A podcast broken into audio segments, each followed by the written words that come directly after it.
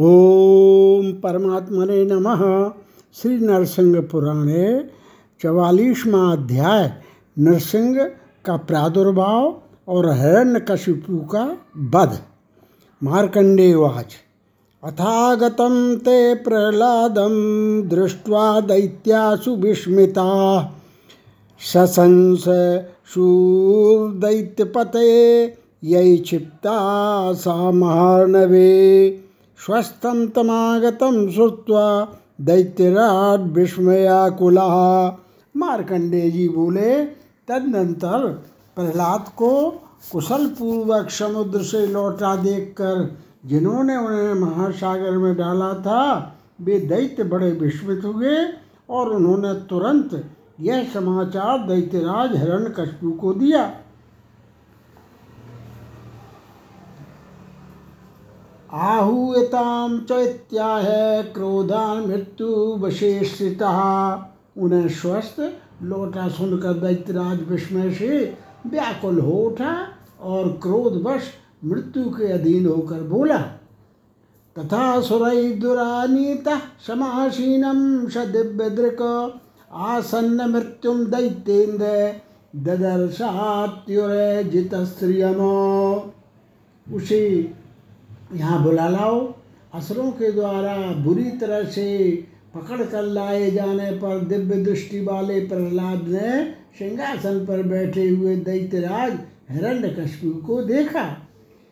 नीलांशु मिश्र मणिवाणिक दुति, छन्न विभूषणम सधूमाग्निम्यो व्याप्तम मुच्यासन चितस्थितम उसकी मृत्यु निकट थी।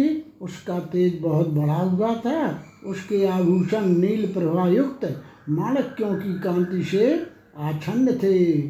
अतएव वह धूम युक्त फैली हुई अग्नि के समान शोभित हो रहा था।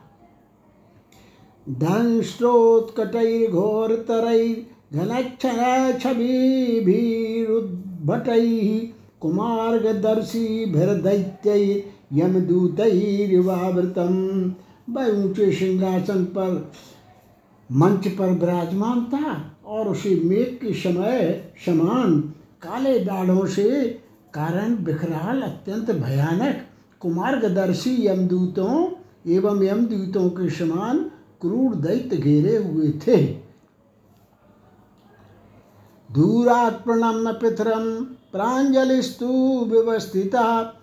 अथाहाकारण क्रोधा शाखलो भरतयन सुतमो। प्रहलाद जी ने दूर से यहाँ जोड़कर पिता को प्रणाम किया और खड़े हो गए।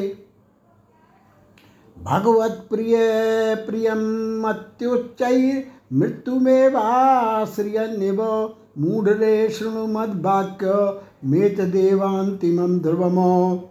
तब मृत्यु के निकट पहुँचाने वाले की भांति अकारण ही क्रोध करने वाले उस दुष्ट ने भगवत भक्त पुत्र को उच्च स्वर से डांटते हुए कहा,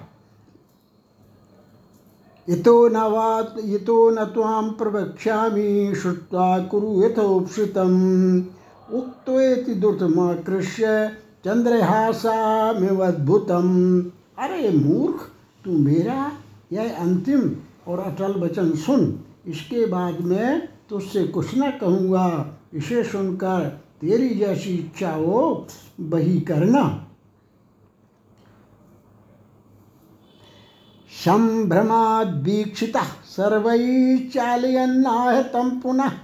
क्वाचास्ति मूढ़ते विष्णु, सा त्वमाद्य प्ररक्षतु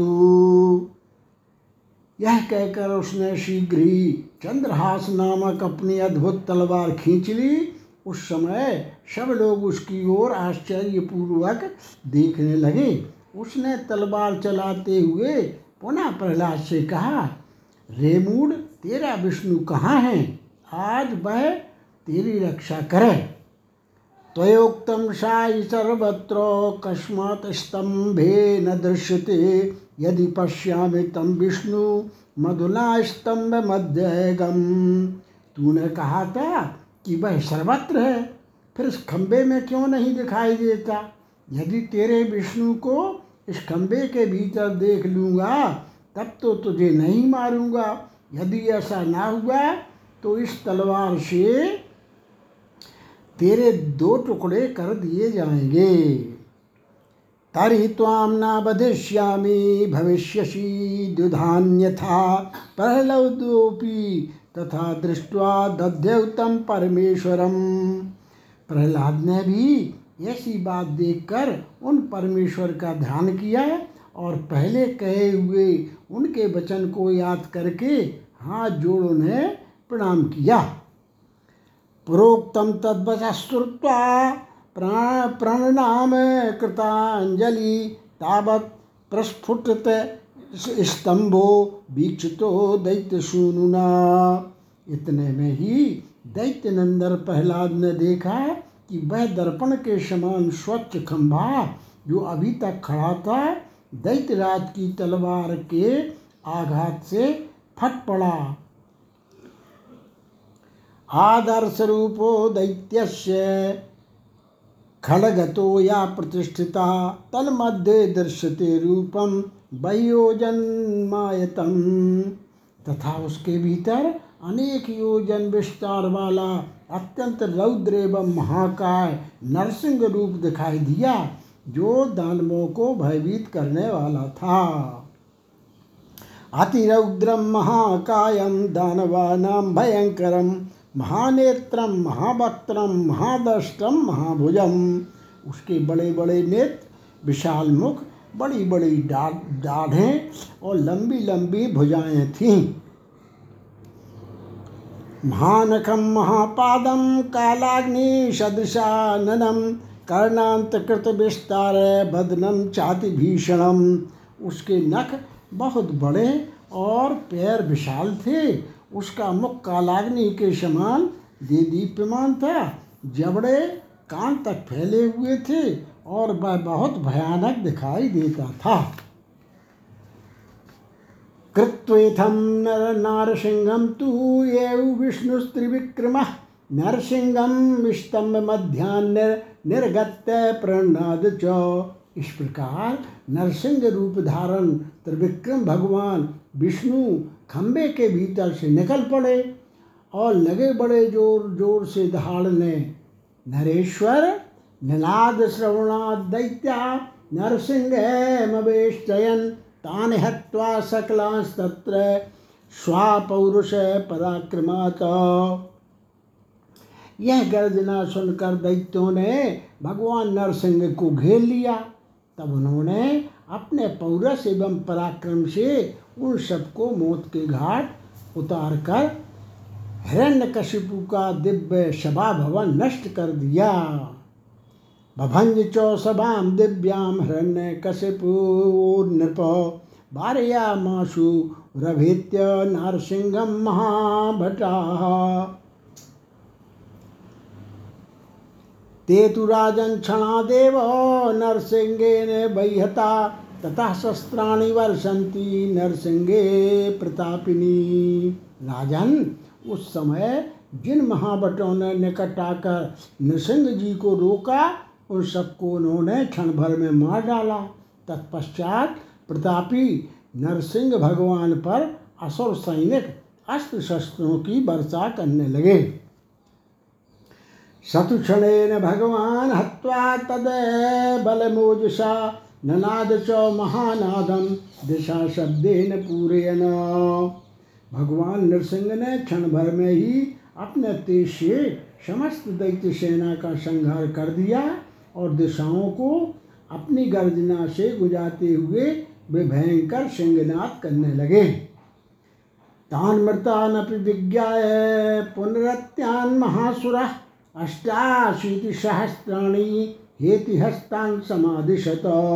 उपर्युक्त दैत्यों को मराजान महासुर कशपु ने पुनः हाथ में शस्त्र लिए हुए अट्ठासी हज़ार असुर सैनिकों की नृसिंह देव से लड़ने की आज्ञा दी। तेत्यागत च तम देवम रुरुधु सर्वतोदिशम हत्वा तान खिलान युद्धे, युद्धमानो निरादशा उन असुरों ने भी आकर भगवान को सबोर से घेर लिया। तब युद्ध में लड़ते हुए भगवान उन सभी का वध करके पुनः सिंहनाथ करने लगे। पुनः सभां भवञ्जासौ हिरण्यकश्यपो शुभाम तान हतान हतानपि विज्ञाय क्रोध संरक्त लोचना। उन्होंने हिरण्य कशिपु के दूसरे सुंदर सभा भवन को भी पुनः नष्ट कर दिया। राजन अपने भेजे हुए इन असुरों को भी मारा गया जान क्रोध से लाल लाल आँखें करके महाबली हिरण्यकशिपु स्वयं बाहर निकला और बलाभिमानी दानवों से बोला, ततो हिरण्यकशिपु पुनर्निश्चक्राम महाबला, उवाच च महीपाल दानवान बल बलदर्पितान् हन्यतां हन्यतामेष गृहीतां गृहीतामयम्। इत्येवं बदतस्तस्य प्रमुखेतु महासुरान्। अरे, इसे पकड़ो पकड़ो, मार डालो मार डालो। इस प्रकार कहते हुए हिरण्यकशिप के सामने ही युद्ध करने वाले उन सभी महान असुरों का रण में संहार करके भगवान नरसिंह गर्जने लगे। युद्धमानान रणे हत्वा नरसिंहो ननाद च ततोति दुद्रु दुद्रुवुरदैत्या हतशेषादिशो दश तब मरने से बचे हुए दैत्य दसों दशाओं में वेग पूर्वक भाग चले तावद्धता युध्यमाना दैत्याकोटिसहस्रशा नरसिंहेन यावच्च नभो भागम गतो रवि। जब तक सूर्यदेव अस्ताचल को नहीं चले गए, तब तक भगवान नरसिंह अपने साथ युद्ध करने वाले हज़ारों करोड़ दैत्यों का संहार करते रहे। शस्त्रास्त्र वर्ष चतुरम हिरण्यकश्पुम जवात प्रग्रहतु बलाद्राजन नरसिंहो महाबला। राजन, किंतु जब सूर्य डूबने लगे, तब महाबली भगवान नरसिंह ने अस्त्र शस्त्रों की वर्षा करने में कुशल हिरण्यकश्यपु को बड़े वेग से बलपूर्वक पकड़ लिया। संध्या काले घरद्वारी स्थितो वौ स्थापितम रिपुम वज्रतुल्यमहो रश्कम हिरण्यकश्यपम रुषा। नखै किस लयमेव दारत्याय सुसुरा। फिर संध्या के समय घर के दरवाजे पर बैठकर उस वज्र के समान कठोर, विशाल बक्ष वाले शत्रु हिरण्यकश्यपु को अपनी जांघों पर गिराकर जब भगवान नरसिंह रोषपूर्वक नखों से पत्ते की भांति उसे विदीर्ण करने लगे, तब उस महान असुर ने जीवन से निराश होकर कहा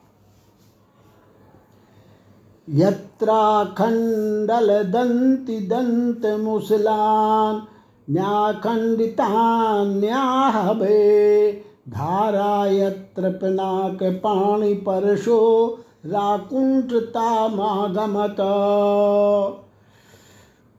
तन्मे तावदुरो नृसिंहकरजैर्व्याधीर्यते साम्प्रतं दैवे दुर्जनतां गते तृणमपि प्रायोप्यवज्ञायते। हाय। युद्ध के समय देवराज, इंद्र के वाहन गजराज ऐरावत के मूसल जैसे दांत जहाँ टकरा कर टुकड़े टुकड़े हो गए थे, जहाँ पिनाक पणी, पाणी महादेव के फरसे की तीखी धार भी कुंठित हो गई थी। वही मेरा बक्षस्थल इस समय नृसिंह के नखों द्वारा फाड़ा जा रहा है। सच है, जब भाग्य खोटा हो जाता है तब तिनका भी अनादर करने लगता है।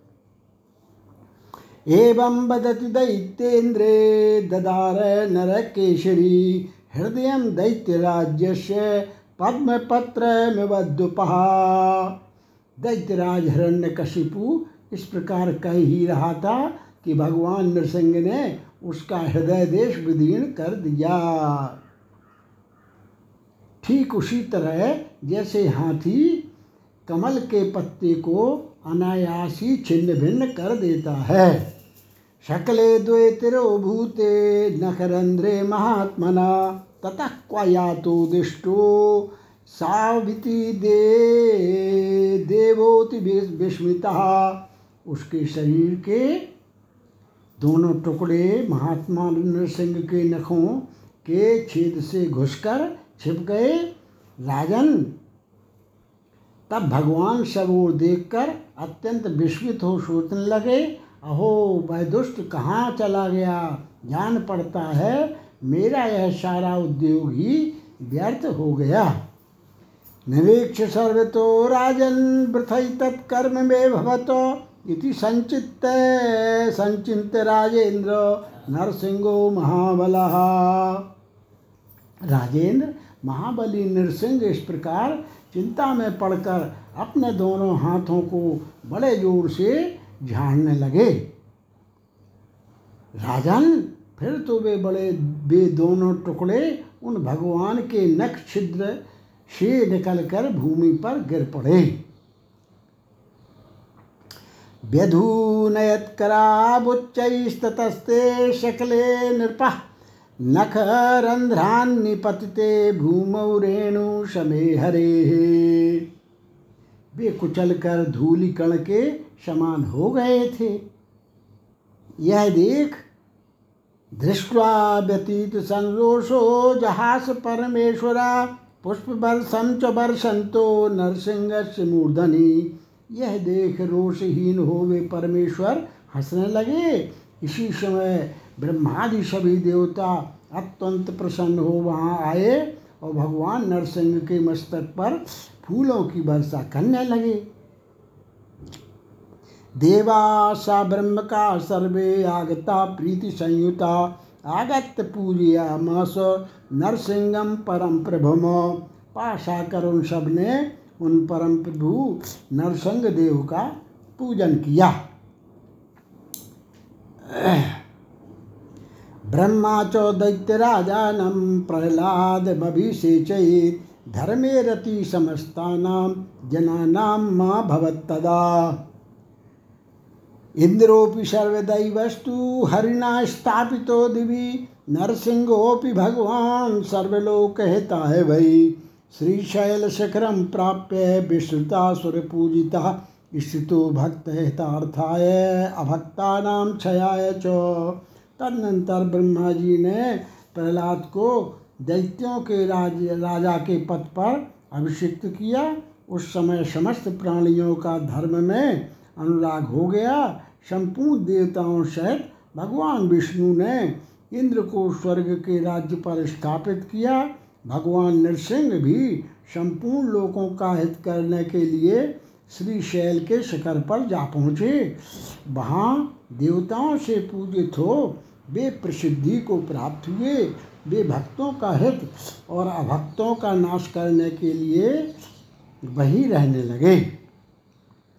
इत्येतन्नरसिंहस्य महात्म्यं या पठे नरः, शृणोति वा नृपश्रेष्ठ मुच्यते सर्वपातकई नृपश्रेष्ठ जो मनुष्य भगवान नरसिंह के इस महात्म को पढ़ता अथवा सुनता है वह सब पापों से मुक्त हो जाता है।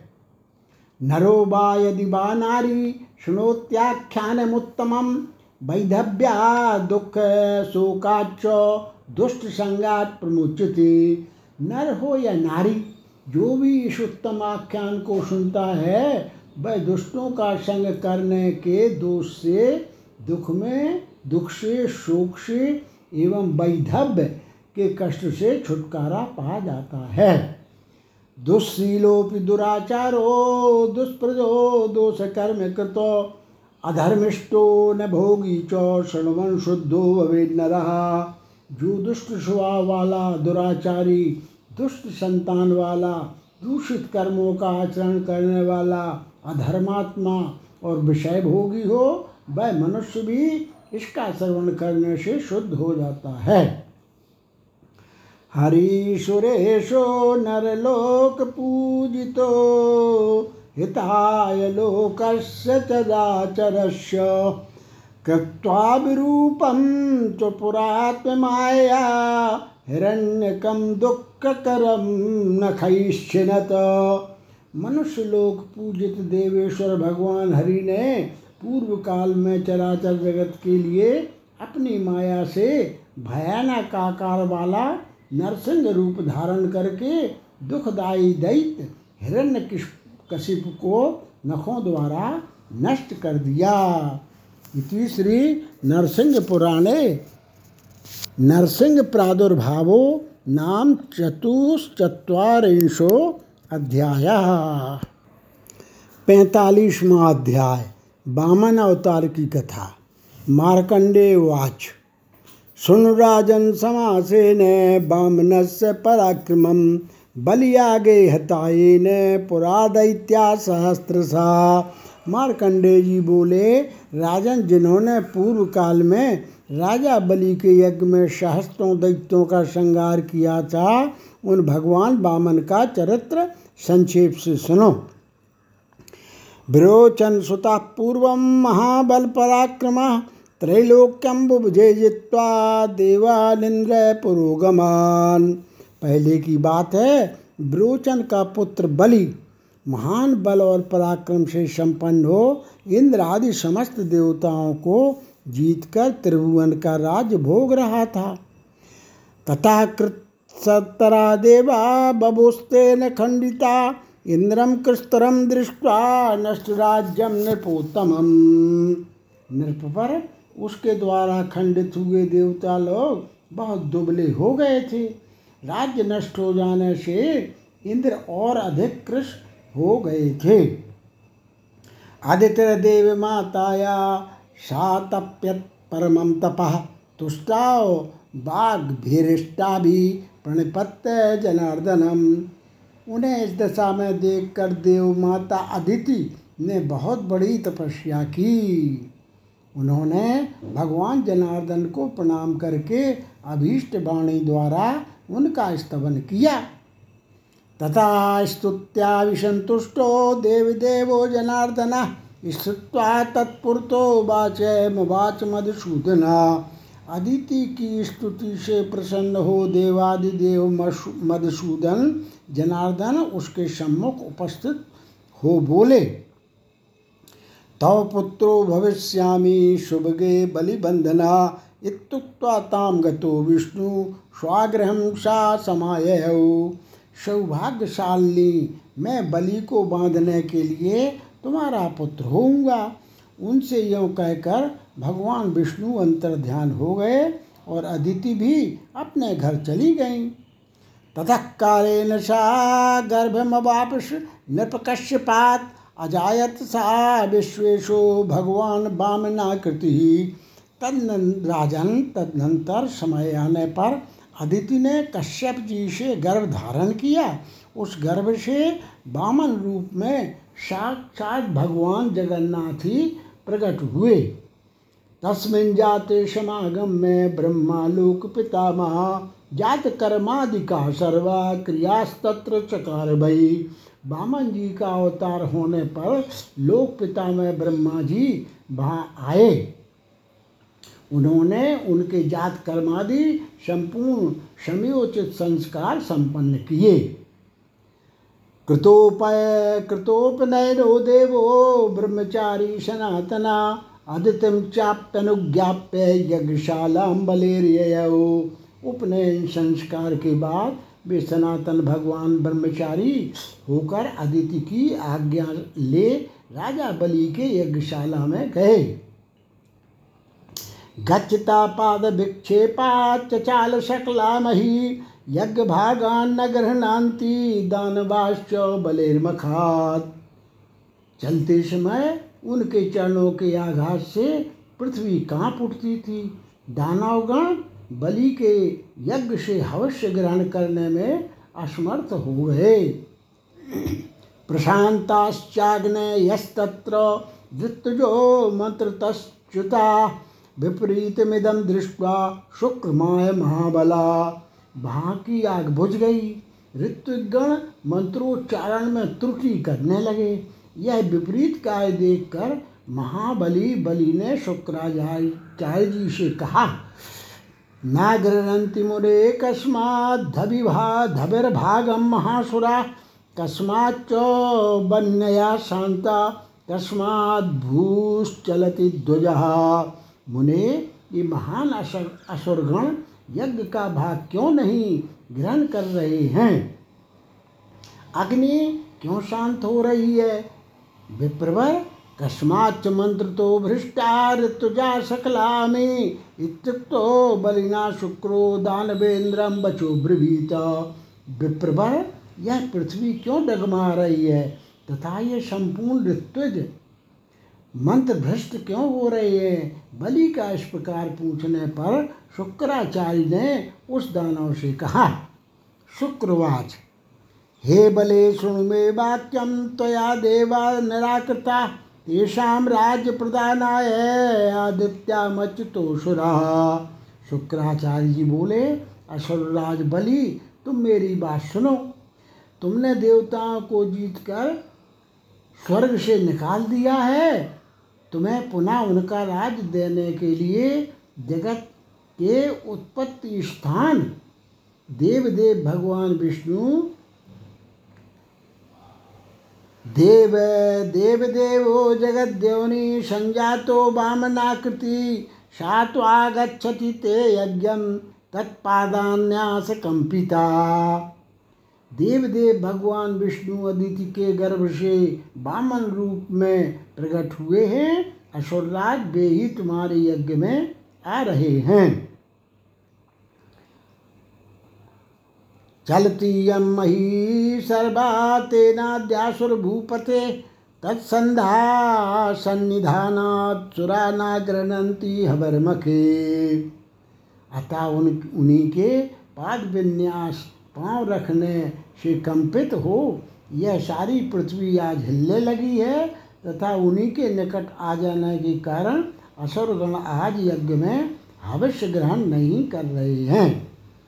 तवाग्नयोऽपि शान्ता वै वामनागमनाद्धिभो धित्वजश्च न भाषन्ते होममन्त्रो बलेधुना बलि वामन के आगमन से ही तुम्हारे यज्ञ की आग भी बुझ गई है और ऋतुज भी श्रीहीन हो गए हैं। इस समय का होम मंत्र असुरों की संपत्ति को नष्ट कर रहा है और देवताओं का उत्तम वैभव बढ़ रहा है। असुराणाम श्रियो हंति सुराणाम भूतिरुत्तम, इत्युक्ता स बलि प्राह शुक्रम नीतिमतांबरम शृणु ब्रह्मन बचो मे, त्वमागते बामने मखे, यन्मया चाद्य कर्तव्यम बामनस्यास धीमता तन्मे बद महावाग त्वमीना परमो गुरु। उनके इस प्रकार कहने पर बलि ने नीतिज्ञों में श्रेष्ठ शुक्राचार्य से कहा, ब्रह्मन, महाभाग, आप मेरी बात सुने। यज्ञ में बामन जी के पधारने पर उन बुद्धिमान बामन जी के लिए मुझे क्या करना चाहिए? वह हमें बताइए, क्योंकि आप मेरे परम गुरु हैं। मार्कंडेय वाच इति संचोदिता शुक्रा सदाज्ञा बलिना नृप। तमुवाच बलिं वाक्यं ममापि शृणु साम्प्रतं। देवानामुपकाराय भवतां संक्षाय च। सा नूनमायाति बले तव यज्ञेन संशया। आगते वामने देवे त्वया तस्य महात्मना। मार्कंडे जी बोले, नरेश्वर, राजा बलि के इस प्रकार पूछने पर शुक्राचार्य ने उनसे कहा, राजन, अब मेरे भी राय सुनो। भले वे देवताओं का हित करने और तुम लोगों के विनाश के लिए ही तुम्हारे यज्ञ में पधार रहे हैं, इसमें संदेह नहीं है। अतः जब भगवान बामन यहाँ आ जाएँ, तब उन महात्मा के लिए मैं आपको यह वस्तु देता हूँ। यो कहकर कुछ देने की प्रतिज्ञा न करना। प्रतिज्ञा चैव कर्तव्या ददा मे तत्वेति भई इति श्रुत्वा वचस्तस्य बलर बलवताम बरहा उनकी यह बात सुनकर बलवानों में श्रेष्ठ बलि ने अपने पुरोहित शुक्राचार्य से यह सुंदर बात कही। वाच तम शुभम वाणी शुक्र मात्म पुरोहितम आगते बामने शुक्र, यज्ञ में मधुसूदना। गुरुदेव, शुक्र, यज्ञ में मधुसूदन भगवान बामन के पधारने पर मैंने कुछ भी देने से इनकार नहीं कर सकता। न शक्यते प्रतीक्षातुम दानम प्रतिमया गुरो, अन्येषामपि जंतूनाम मृत्युक्तम ते मयाधुना अभी अभी मैं आपसे कह चुका हूँ कि दूसरे प्राणी भी यदि मुझसे कुछ याचना करेंगे तो मैं उन्हें वह वस्तु देने से इनकार नहीं कर सकता। किम पुनर्वासुदेव से आगतस्य तु सारंगिणः, त्वया विघ्नो न कर्तव्यो वामनेत्रागति दुज। फिर सारंग धनुष धारण करने वाले साक्षात भगवान विष्णु वासुदेव मेरे यज्ञ में पधारें और मैं उनकी महिमा की वस्तु उन्हें देने से इनकार कर दूँ, यह कैसे संभव होगा? यद्यद्रव्यम प्रार्थयते तत्तद्रव्यम ददाम्यहम कृतार्थो हम मुनिश्रेष्ठ यद्यागछति बामना। ब्राह्मण देव, या भगवान बामन के पदार्पण करने पर आप उनके कार्य में विघ्न न डालिएगा। वे जो जो द्रव्य मांगेंगे वही वही मैं उन्हें दूँगा। मुनिश्रेष्ठ यदि सचमुच ही यहाँ भगवान बामन पधार रहे हैं तो मैं कृतार्थ हो जाऊँगा। इत्येवं वदतास्तस्य यज्ञशालां स वामनः आगत्य प्रविवेशाथ प्रशंसन स बलिर्मखम। राजा बलि जब इस प्रकार कह रहे थे, उसी समय बामन जी ने आकर यज्ञशाला में प्रवेश किया और वे उनके उस यज्ञ की प्रशंसा करने लगे। तम दृष्ट्वा सहसा राजन राजा दैत्याधिपो बलि उपचारेण संपूज्य वाक्य में तद्वाच राजन, उन्हें देखते ही दैत्याधिपति राजा बलि ने सहसा उठकर पूजन सामग्रियों से उनकी पूजा की और इस प्रकार कहा। यद्यत प्रार्थय से माम तम देव देव धनादिकम तव दास्यामी माम याचस्वाद्य बामन। देवदेव, आप धन आदि जो जो वस्तु मांगेंगे, वह सब मैं आपको दूँगा। इसलिए बामन जी, आज आप मुझसे याचना कीजिए। इत्युक्तो वामनस्तत्र नृपेन्द्र बलिना तदा याचयामास देवेशो भूमिर्दे पदत्रयम नृपेन बलि के यों कहने पर उस समय देवेश्वर भगवान बामन ने उनसे यही याचना की कि मुझे अग्निशाला के लिए केवल तीन पग भूमि दीजिए, मुझे धन की आवश्यकता नहीं है। ममाग्नि शरणार्थाय न मेर्थेस्ति प्रयोजनम। इत्युक्तो बामने नाथ बलिप्राय च बामनम।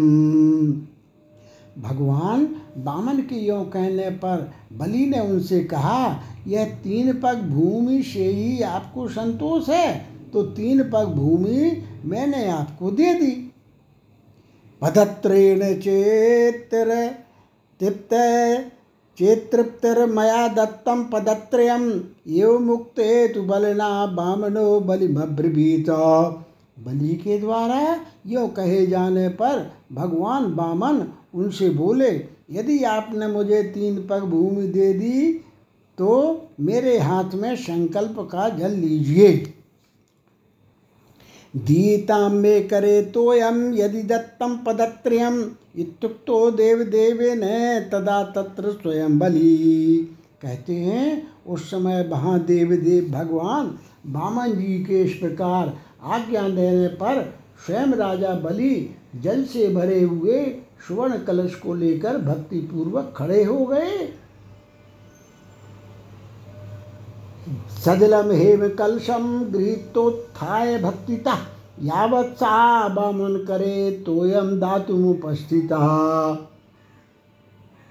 स्वर्ण कलश को लेकर भक्ति पूर्वक खड़े हो गए और जो ही बामन जी के हाथ में जल देने को उद्यत हुए, त्यों ही तावच्छुक्रा कलशगो जलधारां रोदहा ततश्च वामना क्रुद्धा पवित्राग्रेण सप्तमा। तो ही शुक्राचार्य ने योग बल से कलश में घुसकर गिरती हुई जलधारा को रोक दी।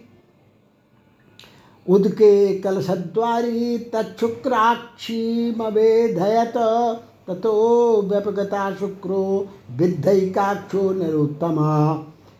नरोत्तम सत्तम तब बामन जी ने क्रुद्ध होकर पवित्र कुश के अग्रभाग से कलश के छेद में जल निकलने के मार्ग पर स्थित हुए शुक्राचार्य की एक आँख छेद डाली। नरोत्तम एक आँख छिद जाने पर शुक्राचार्य उसमें से निकल भागे। तो धारा न पतिता, बामनस्य करे पुनः करे न पतिते तो ये बामनो बाब्रदे क्षणात। तत्पश्चात बामन जी के हाथ में जल की धारा गिरी। हाथ जल पड़ते ही बामन जी क्षण भर में बहुत बड़े हो गए।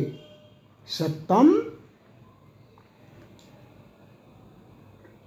पादे नैके न विक्रांता, ते दैव सकला मही, अंतरिक्षण द्वितीय न दैव तृतीय न सप्तम सप्तम उन्होंने एक पक्ष यह संपूर्ण पृथ्वी नाप ली। द्वितीय पक्ष अंतरिक्ष लोक तथा तृतीय पक्ष स्वर्ग लोक को आक्रांत कर लिया। फिर अनेक दानवों का संहार करके बलि से त्रिभुवन का राज्य छीन लिया और यह त्रिलोकी इंद्र को अर्पित कर पुनः बलि से कहा। अनेकान दानवान हत्वा हृत्वा त्रिभुवन बले पुरंदराय त्रैलोक्यम दत्वा बलिवाच यस्तस्मात्ते भक्ति तो दत्तम तोय मध्य करे मम तस्मात्ते सांप्रतम दत्तम पाताल तलमुत्तमम। तुमने भक्ति पूर्वक आज मेरे हाथ से संकल्प का जल अर्पित किया है, इसलिए इस समय मैंने तुम्हें उत्तम पाताल लोक का राज्य दिया। महाभाग, वहाँ जाकर तुम मेरे प्रसाद से राज्य भोगो। वैवस्वत व्यतीत हो जाने पर तुम पुनः इंद्र पर इंद्र पर इंद्रपद पर प्रतिष्ठित हो जाओगे। तत्र गत्वा महाभाग भुंक्ष मत प्रसादता वैवस्वंतरे तीते पुरनिंदो भविष्यसी। प्रणम्य च ततो गत्वा तलं भोगमवाप्तवान्। शुक्रोऽपि स्वर्गमारुह्य प्रसादात् वामनस्य भै समागतस्त्रिभुवनं राजन देव समन्विता। तब बलि ने भगवान को प्रणाम करके पाताल तल में जाकर वहाँ उत्तम भोगों को प्राप्त किया। राजन शुक्राचार्य भी भगवान वामन की कृपा से त्रिभुवन की राजधानी स्वर्ग में आकर सब देवताओं के साथ सुखपूर्वक रहने लगे। या स्मरित प्रातरुत्थाय बामन से कथा मिमाम सर्वपाप विनिर्मुक्तो विष्णुलोके महीय महीपद महीयते। जो मनुष्य प्रातः काल उठकर भगवान बामन की इस कथा का स्मरण करता है, वह सब पापों से मुक्त होकर विष्णुलोक में प्रतिष्ठित होता है। इथं पुरा बामन वामनरूपमस्थितो हरिर्बलेर्हृत्यजगत्त्रयं नृप। कृत्वा प्रसादं च दिवौकशां पतेर्दत्त्वा त्रिलोकं शययौ महोदधिम् नृप, इस प्रकार पूर्व काल में भगवान विष्णु ने वामन रूप धारण कर त्रिभुवन का राज्य बलि से ले लिया और उसे कृपा पूर्वक देवराज इंद्र को अर्पित कर दिया। तत्पश्चात वे क्षीर सागर को चले गए। तीसरी नरसिंह पुराणे बामन प्रादुर्भावे पंचचत्वारिंशो अध्याय। छियालीसवा अध्याय। परशुराम अवतार की कथा। मार्कंडेय वाच। अतः परम प्रवक्ष्यामि प्रादुर्भावम हरे शुभम जानदग्नम पुरायेन छत्रमुत्त साधितम सुनो मार्कंडेय जी बोले, राजन, अब मैं भगवान विष्णु के जामदग्न परशुराम नामक शुभ अवतार का वर्णन करता हूँ, जिसने पूर्व काल में क्षत्रिय वंश का उच्छेद किया था, उस प्रसंग को सुनो।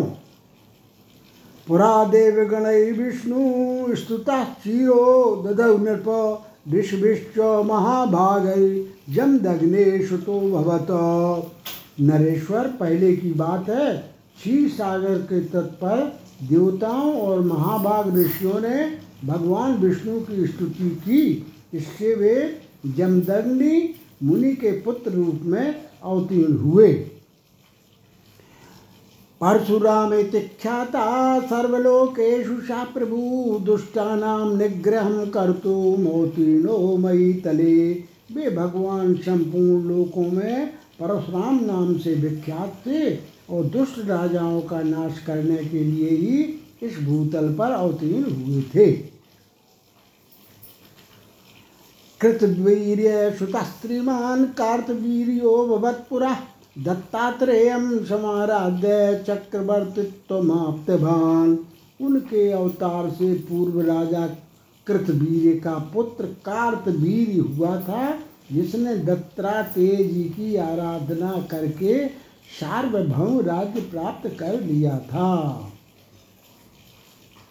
सा कदाचन महाभागो जमदग्न्याश्रमेव जमदग्निस्तु तम दृष्ट्वा चतुरंग बल बलान्वितम।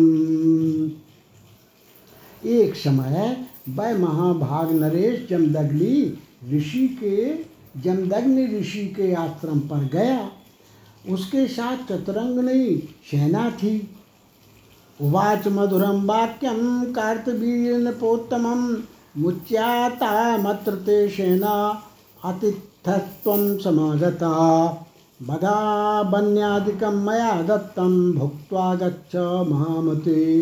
उस राजा को चतुरंगनी सेना के साथ आश्रम पर आया देख जमदग्नि ने निरपर कार्तवीय से मधुर वाणी में कहा, महामते, आप मेरे अतिथि होकर यहाँ पधारे हैं। अतः आज अपनी सेना का पड़ाव यहीं डालिए और मेरे दिए हुए वन्य फल आदि का भोजन करके कल यहाँ से जाइएगा। प्रमुच सेना मुनिवाक्य गौरवात स्थितो नृपस्तत्र महानुभावा। आमंत्र राज्यानमल संग आमन्त्र राज्यानमलसङ्गकीर्तिर्मुनीषधेनुं सदुदोहदोग्धिम। महानुभाव राजा, कार्तिकी मुनि के वाक्य का गौरव मानकर अपनी सेना को वहीं ठहरने का आदेश दे, वहाँ रह गया। इधर अलंग यश वाले मुनि ने राजा को आमंत्रित करके अपनी कामधेनु गौ का दोहन किया। राजन, उन्होंने हस्त्यश्वशाला विविधा नराणां ग्रहाणि चित्राणि च तोरणानि सामन्तयोग्यानि शुभानि राजन् समिच्छतां यानि शुकाननानि उन्होंने अनेकानेक गजशाला अश्वशाला मनुष्यों के रहने योग विचित्र ग्रह और तोरण द्वार आदि का दोहन किया। गृहं वरिष्ठं बहुभूमिकं पुनः समन्वितं साधुगुणैरुपस्करैः दुग्ध्वा प्रकल्पन् मुनिराय पार्थिवं गृहं कृतं ते प्रविवेश राजन् सामंत नरेशों के रहने योग्य सुंदर भवन, जिनमें बगीचे आदि की इच्छा रखने वालों के लिए सुंदर उद्यान थे, दोहन द्वारा प्रस्तुत किए। फिर अनेक मंजिलों का श्रेष्ठ महल जिसमें सुंदर एवं उपयोगी सामान संचित थे, गोदोहन के द्वारा उपलब्ध करके मुनि ने भूपाल से कहा, राजन, आपके लिए महल तैयार है। आप इसमें प्रवेश कीजिए। आपके ये श्रेष्ठ मंत्री तथा और लोग भी शीघ्र ही इन दिव्य ग्रहों में प्रवेश करें। विभिन्न जातियों के हाथी और घोड़े आदि भी गशाला और अश्वशाला में रहें तथा भृत्यगण भी इन छोटे घरों में निवास करें।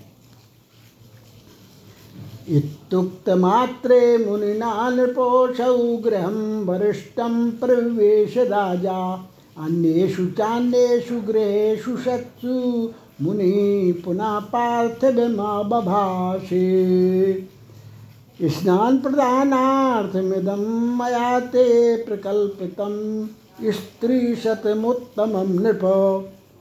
स्त्राहि त्राहि त्वमद्यात्र यथा प्रकामं यथा सुरेन्द्रो दिवि नृत्यगीतैः। मुनि के इस प्रकार कहते ही राजा कार्तवीर ने उस उत्तम ग्रह में प्रवेश किया।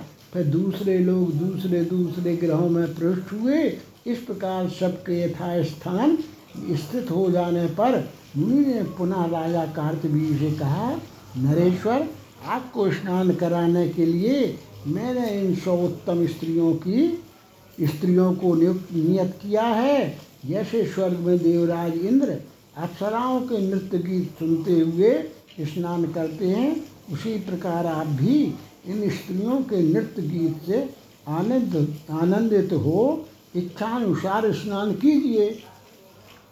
भूप मुनि की आज्ञा से वहाँ राजा कार्तवी ने इंद्र की भांति मधुर वाद्यों और गीत आदि के शब्दों से आनंदित होते हुए स्नान किया। स्नान कर लेने पर मुनि ने उन्हें दो सुंदर सुशोभित वस्त्र दिए, धौत वस्त्र पहन और ऊपर से चादर ओढ़कर राजा ने नित्य नियम करने के बाद भगवान विष्णु की पूजा की। फिर उन मुनिवर ने गौ से अन्नमय महान पर्वत का दोहन करके राजा तथा राज सेवक वृंद को अर्पित किया। नृप राजा तथा उनके वृत्तगणों ने जब तक भोजन का कार्य संपन्न किया, तब तक सूर्यदेव अस्ताचल को चले गए। तब उन्होंने राजा रात को भी मुनि के बनाए हुए उस भवन में गीत आदि विनोदों से आनंदित हो शयन किया। ततः प्रभाते विमले, स्वप्न लब्ध मिवाभवत भूमि भागम तथा कंचित दृष्टवासौ चिंतयन नृप तदनंतर निर्मल प्रभात प्रभात काल होते ही स्वप्न में मिली हुई संपत्ति के समान सब कुछ लुप्त हो गया। फिर वहाँ केवल कोई भूभाग मात्र ही अवशिष्ट देख राजा ने मन ही मन विचार किया और अपने पुरोहितों से पूछा किमयम तपसा शक्तर मुनेरस्य महात्मना सुरभ्या बा महाभागे ब्रूवे तुम पुरोहित। राजा ने मन ही मन विचार किया और पुरोहितों से पूछा, महाभाग पुरोहित जी, यह महात्मा जमदग्नि मुनि के तप की शक्ति थी या कामधेनु गौ की? इसे आप मुझे बताइए। इत्युक्त कार्तवीर्येण तमुवाच पुरोहिता। मुने सामर्थमप्यस्ति सिद्धिश्चेयम ही गोर्नृप कार्तवीय के इस प्रकार पूछने पर पुरोहित ने उससे कहा, राजन, मुनि में भी सामर्थ्य है, परंतु यह सिद्धि तो गौ की ही थी। तो भी नरेश्वर, आप लोभवश उस गौ का अपहरण न करें, तथापि पिशा न हर्तव्या त्वया लोभा नराधिप। यस्वेताम तुमिच्छेद वै तस् नाशो ध्रुवम भवेत। आप लोभवश गौ का अपहरण न करें, क्योंकि जो उसे हल लेने की इच्छा करता है, उसका निश्चय ही विनाश हो जाता है। अथ मंत्री प्राय ब्राह्मणो, ब्राह्मण प्रिया राजकारी न पश्येद स्वपक्ष पोषणात्। यह सुनकर राजा के प्रधानमंत्री ने कहा, महाराज, ब्राह्मण ब्राह्मण का ही प्रेमी होता है। वह अपने पक्ष का पोषण करने के कारण राजा के कार्य की कोई परवाह नहीं करता। ते राजन स्वतिष्ठन्ति ग्रहाणि विविधानि च तथा सुवर्णपात्राणि शयनादीनि च स्त्रियः। उस गौ को पाकर आपके पास तत्काल गुप्त हो जाने वाले नाना प्रकार के घर, सोने के पात्र, सैयादी तथा सुंदरी स्त्रियाँ ये सब सामान प्रस्तुत रहेंगे, जिन्हें हम लोगों ने वहाँ प्रत्यक्ष देखा है। इस उत्तम धेनु को आप अवश्य ले चलें। महामते राजेंद्र, यह गौ आपके ही योग्य है। भूपाल, यदि आपकी इच्छा हो तो मैं स्वयं जाकर इसे ले आऊँगा। आप केवल मुझे आज्ञा दीजिए। इत्युक्तो मंत्रिणा राजा तथेत्याय नृपोत्तमो सचिवस्तत्रता गत्वाथ सुरभिम हर्तुमरभत नृपवर मंत्री के इस प्रकार कहने पर राजा ने बहुत अच्छा कर, कहकर अनुमति दे दी। फिर राजमंत्री आश्रम पर जाकर गौ का अपहरण करने लगा। तब जमदग्नि मुनि ने उसे सब ओर से मना किया। किंतु उसने उनकी बात न मानते हुए कहा महाबुद्धिमान ब्राह्मण, यह गौ राजा के योग्य है। अतः इसे राजा को ही दे दीजिए। आप तो साग और फल खाने वाले हैं। आपको इस गाय से क्या काम है? यह कहकर मंत्री उस गौ को बलपूर्वक ले जाने लगा। राजन, तब उस मुनि ने स्त्री सहित आकर उसे पुनः रोका। इस पर उस दुष्टात्मा और ब्रह्म हत्यारे मंत्री ने उस मुनि का वध करके गऊ को ज्यों ही ले जाना चाहा, त्यों ही वह दिव्य गौ आकाश मार्ग से चली गई और राजा मन ही मन क्षुब्ध होकर महेशमती नगरी को लौट आया। मुनिपत्नीषु दुःखार्ता रोदयन्ती भृसन्तदा त्रिशतकृत्वा स्वाम कुक्षिम ताड़यामास पार्थिव। राजन उस समय मुनि की पत्नी दुख से पीड़ित होकर अत्यंत विलाप करने लगी और प्राण त्याग देने की इच्छा से अपनी कुक्षी उदर में उसने इक्कीस बार मुक्का मारा। तत्क्षणवन्नागतो रामो गृहीत, परशुस्तदा पुष्पादीन गृहीत्वा तो बनान मातरमब्रवीत माता का विलाप सुनकर परशुराम जी वन से फूल आदि लेकर हाथ में कुल्हाड़ी लिए, उसी समय अपनी ओर माता से बोले आ अलला अलम्ब प्रहारेण विदितम मया। हनश्यामी दुराचार मर्जुनम दुष्ट मंत्रिणम माँ इस प्रकार छाती पीटने की आवश्यकता नहीं है। मैं सब कुछ सक, शकुन से जान गया हूँ। उस दुष्ट मंत्री वाले दुराचारी राजा अर्जुन का मैं अवश्य वध करूँगा। माता चूँकि तुमने अपनी कुक्षी में इक्कीस बार प्रहार किया है, इसलिए मैं इस भूमंडल के क्षत्रियों का इक्कीस बार संहार करूँगा इति कृत्वा प्रतिज्ञा सा गृहीत्वा परुषमेव माहेश्वतीं पुरी प्राप्य कार्तवीय मता हुयत। इस प्रकार प्रतिज्ञा करके परसा, फरसा लेकर वे वहाँ से चल दिए और माहेश्वतीपुरी में जाकर उन्होंने राजा कार्तवी अर्जुन को ललकारा। युद्धार्थमागता सोथो अनेकाक्षणीता तयोरुदयमभूत तत्र भैरवम लोम हर्षणम तब वह अनेक क्षोणी सेना के साथ युद्ध के लिए आया। वहाँ उन दोनों में भयानक, महाभयानक रोमांचकारी युद्ध हुआ, जो सैकड़ों अस्त्र शस्त्रों के प्रहार से व्याप्त तथा मांस खाने वाले प्राणियों को आनंद देने वाला था। उस समय परशुराम जी अपने में अचिंत स्वरूप परम ज्योतिर्मय कारण मूर्ति भगवान विष्णु की भावना करके महान बल और पराक्रम से संपन्न हो गए। उन्होंने परम आश्चर्यमय पौरस प्रकट करते हुए कार्तवीय की असंख्य क्षत्रियों से युक्त संपूर्ण सेना को मारकर भूमि पर गिरा दिया और रोष से भरकर कार्तवीय की समस्त भुजाएँ काट डाली।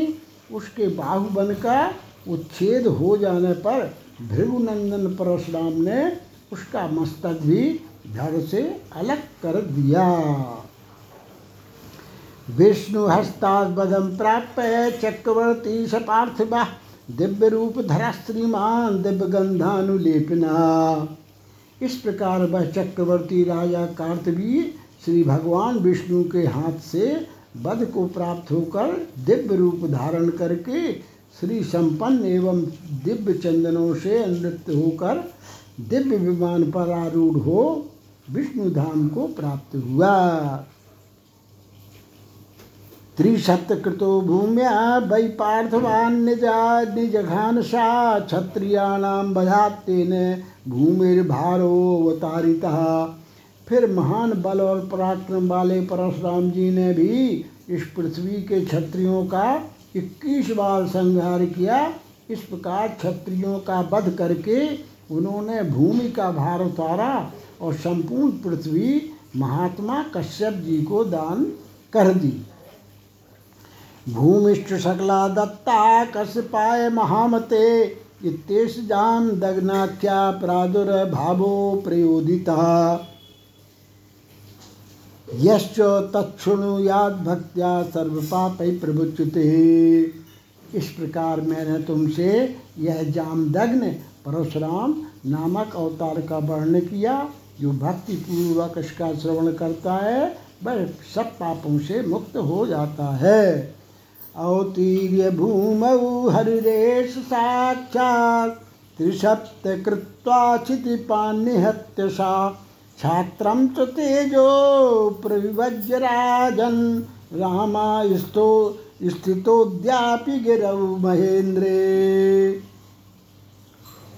इस तरह राजन, इस तरह पृथ्वी पर अवतीर्ण होने के बाद ये साक्षात भगवान विष्णु रूप परशुराम जी इक्कीस बार क्षत्रियों को मारकर, क्षत्रिय तेज को छिन्न भिन्न करके आज भी महेंद्र पर्वत पर विराजमान हैं। इसी श्री नरसिंह पुराणे परशुराम प्रादुर्भावो नाम खट चत्वा रिंशो अध्याय।